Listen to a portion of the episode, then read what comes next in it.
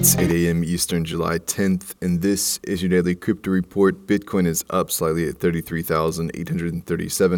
Ethereum is up half a percent at $2,112, and Binance Coin is up slightly at $313. Those leaders by market cap, top gainers in the last 24 hours, Axie Infinity up 42%, Stacks up 20%, and Decentraland up 17%. Today's episode is brought to you by the digital marketplace Ungrocery. If you've ever thought about who your food comes from, Ungrocery is the place to shop.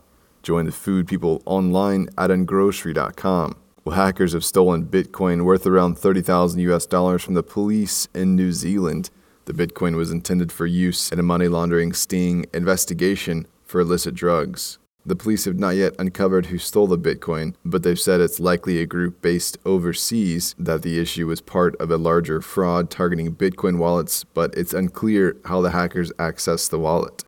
Sotheby's has turned on their crypto payments, and at this point, they must be patting themselves on the back. Yesterday, they sold a rare 101.38 carat diamond for $12.3 million in crypto in a Hong Kong auction to an anonymous buyer. The diamond called the Key 10138 is the second largest pear-shaped diamond ever to appear on the public market, and it came from the diamond company Diacore. It's not immediately clear which crypto was used in the sale, but prior to the sale, Sotheby's had said they'd take either Ether or Bitcoin, so it's likely one of the two market leaders. The transaction will be handled by Coinbase Commerce.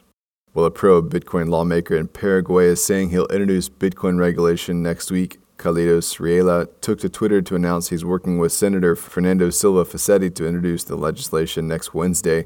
He's told Reuters that he wants the country to be crypto friendly, saying, We want the regulators and banks to also participate so that Paraguayans or foreigners can operate with these assets legally because we know that illegal transactions exist here and in other countries. When drawing comparisons to moves like those El Salvador has made, the senator said, Ours is a bill of digital assets and it differs from that of El Salvador because they are taking it as legal currency, and in Paraguay it will be impossible to do something like that.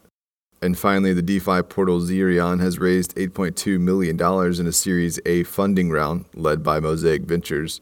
The San Francisco based company is looking to become the Coinbase of DeFi. The firm has processed over $600 million in transactions this year to date. That's all for us today. Visit us at dailycryptoreport.io for sources and links. Find us on social media. Add us to Alexa Flash Briefing and listen to us everywhere else you podcast under Daily Crypto Report.